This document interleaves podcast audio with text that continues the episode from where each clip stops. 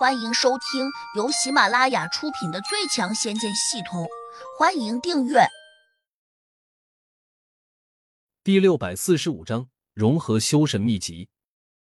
洛不凡气坏了，本来想一次给胡杨定一个罪名，没想到事情会弄到这一步。他瞪着两个鬼差，却又从他们没有表情的脸上看不出什么来。洛不凡不甘心，想了想，又问。他既然天生一对阴阳眼，说明他之前看过不少鬼魂，那么他看到你们就不会那么害怕才对。可能正因为他看过鬼魂，所以才知道我们是做什么的。换句话说，凡间的大活人除了将死之时才能看见我们，那他见到我二人自然就很清楚我们是来取他魂魄的。由头说，但凡一个贪恋红尘的人都不想死，这黄山河见过鬼魂，想必也听说过我们，因此他一见到我们就知道他要死了，于是就吓得要命，最后魂魄离体，倒也在情理之中，对吧，仙师大人？马面补充说。洛不凡一怔，见两鬼差说的滴水不漏，自己倒真的问不出什么来，但他还是不愿意就此罢休。我想见黄山河。黄山河昨晚就过了奈何桥时，肯定已经喝下了孟婆汤。洛不凡心里顿时憋出了一股火，他当然知道喝下孟婆汤意味着什么。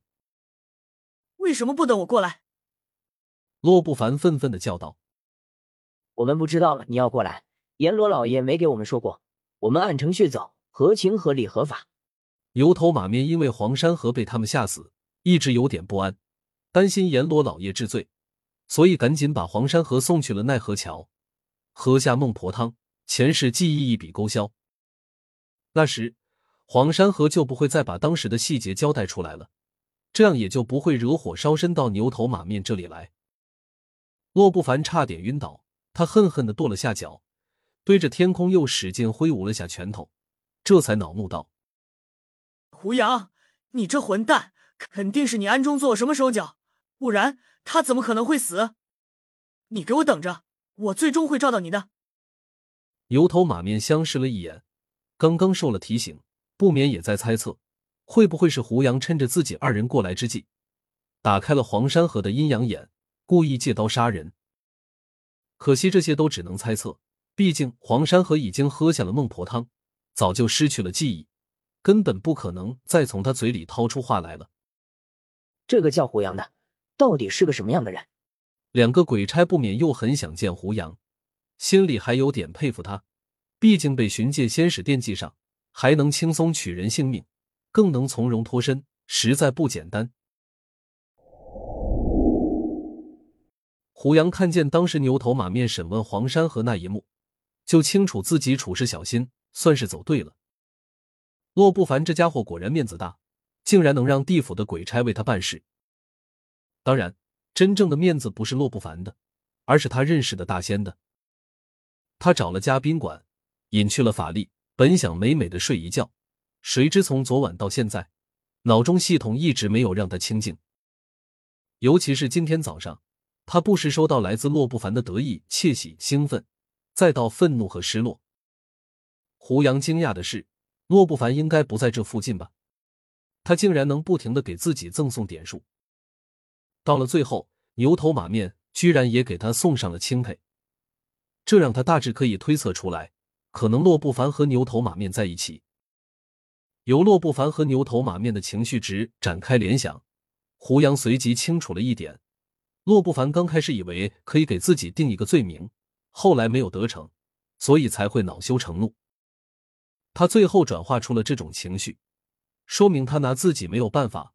胡杨不禁又有点畅快。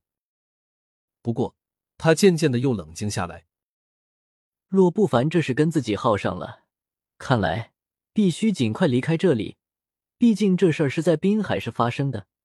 那洛不凡就会顺水推舟的想，自己可能还在这个城市，我只是一个普通的7级地灵，竟要和这种巡界仙使斗智斗勇，我容易骂我必须尽快提升功力，就算被洛不凡遇上也可以轻易脱身。想到此，胡杨赶紧向系统寻求答案，如何能尽快的提升功力和境界？系统居然反问了一句：“请问宿主想提升到哪层功力？”胡杨一怔，心说：“能够成仙成神最好。”系统嘟嘟的响了两声，先冒出了几个亮晃晃的大字：“无耻！”好大的口气！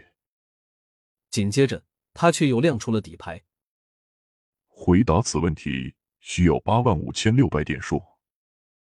胡杨忍不住骂道：“真他娘的贪心！只是一个答案，竟然要收这么多的点数，分明就是在敲诈。”但是骂归骂，他还是一咬牙选择了对付。脑中刚才积攒到的点数，一下就减少了8万多，他止不住有点肉痛。虽然这些点数多数是洛不凡赠送的，但得来依然不容易，因为洛不凡最初能够给自己送上几万的点数，后来渐渐的就只能送到1、2千了，说明他的价值已经被这系统榨干了。很快，系统的电门打开，里面飞出来一本线装古书，还有一个青花小瓷瓶。古书上写着4个大字：修神秘籍。